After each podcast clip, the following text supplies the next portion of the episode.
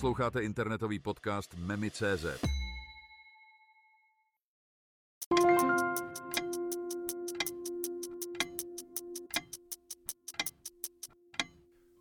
V mexickém městě El Canal ve státě Kolima vzbudila pozornost socha Pany Marie, které jakoby z očí vytékaly slzy, což přitahuje stovky návštěvníků.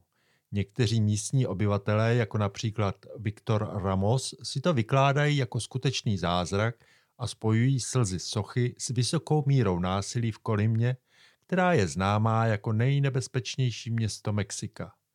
V oblasti je značná kriminalita a do října letošního roku zde bylo zaznamenáno 702 úmyslných vražd a kvůli kriminalitě a únosům je doporučováno sem vůbec nejezdit.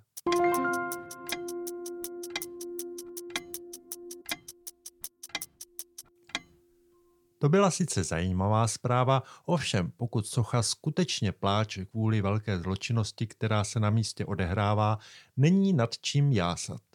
Místo slz by možná bylo lepší pomoc místním kriminalistům, aby zločince chytali hned po činu nebo ještě lépe těsně před.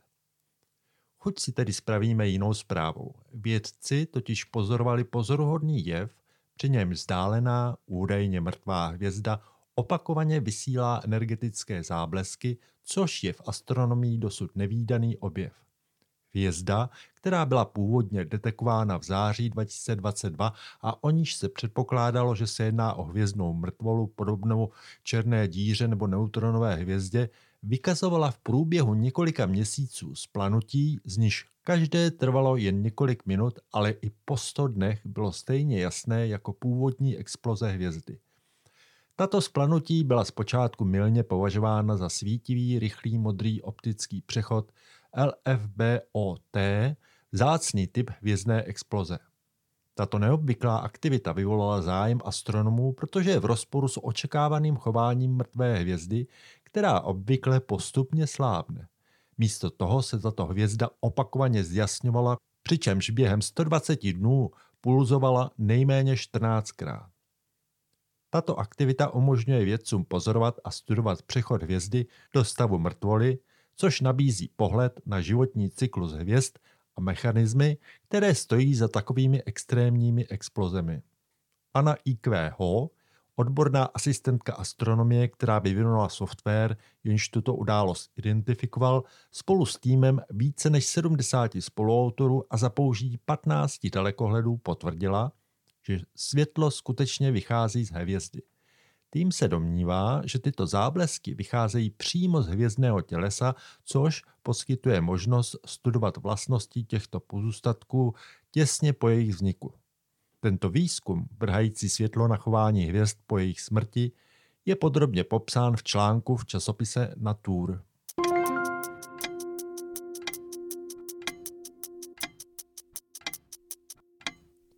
No, nakonec to až tak zajímavé není. Myslel jsem, že bude řeč o nějakých mimozemských civilizacích, které s námi chtějí navázat kontakt. Zřejmě se o nás ve vesmíru ještě neví, jinak by si jistě žádný mimozemšťan nenechal ujít možnost se s námi seznámit. Naštěstí je tu ještě společnost DeepMind, spadající do portfolia Google a té se podařilo vyzrát na meteorologické předpovědi. Její špičková umělá inteligence s názvem Griefcast poskytuje předpovědi počasí přesnější než ty nejlepší superpočítače. Grefcast používá umělou inteligenci ke zpracování obrovského množství dat pro vytváření předpovědí, což je úkol ideální pro systémy strojového učení. Grefcast nabízí pozoruhodně přesné desetidenní předpovědi v 90% z 1380 testovacích proměných ve srovnání se současným zlatým standardem v oboru předpovědí s vysokým rozlišením od Evropského centra pro střednědobou předpověď počasí. Ještě pozoruhodnější je však hlavně jeho efektivita. Po vyškolení na 40 letech historických dat o počasí dokáže vygenerovat desetidenní předpověď za pouhou minutu na jediném čipu s umělou inteligencí, přičemž spotřebuje pouze tisícinu elektrické energie, kterou potřebují tradiční superpočítače. Tato vysoká přesnost a rychlost umožňují rychlejší a lepší reakci na extrémní povětrnostní jevy. Například Griefcast přesně předpověděl hurikán Lee 9 dní předem, zatímco tradiční modely se opozdily o 3 dny.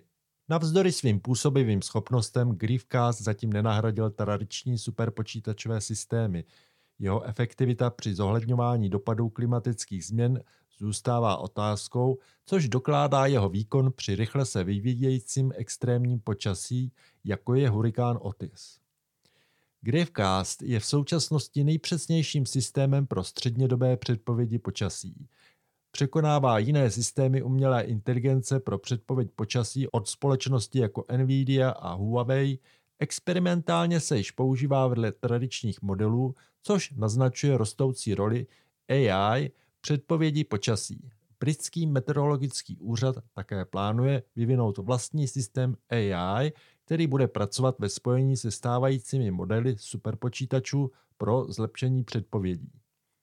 Grafcast v podstatě mění pravidla hry v meteorologii a kombinuje sílu AI při zpracování dat s pozoruhodnou energetickou účinností, aby přitom poskytoval přesnější předpovědi počasí.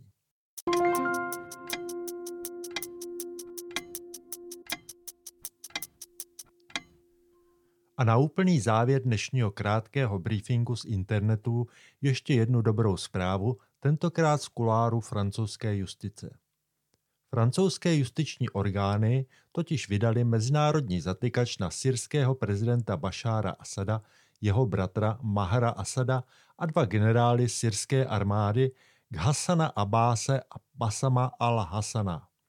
Tyto zatykače se týkají jejich údajného zapojení do válečných zločinů a zločinů proti lidskosti, konkrétně chemického útoku na předměstí Damašku v roce 2013. Útoky v srpnu 2013 v Důmě a východní Kůtě si vyžádali více než tisíc mrtvých a tisíce zraněných. Vyšetřování zahájené v březnu 2021 ve Francii v rámci univerzální jurisdikce následovalo po trestním oznámení přeživších podaném prostřednictvím Syrského centra pro média a svobodu projevu. Tento krok byl vyhlášen jako vítězství oběti a jejich rodin. Asadova vláda, kterou mezinárodní společenství obecně považuje za odpovědnou za útok plynem Sarin, popřela svou účast a tvrdí, že útok provedly opoziční síly.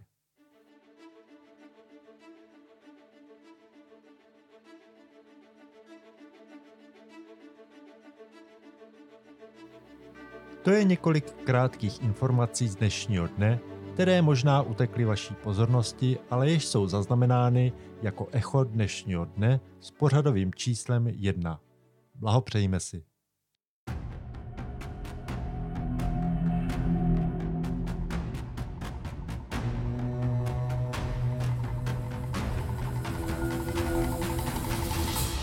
Právě jste doposlouchali podcast Memy.cz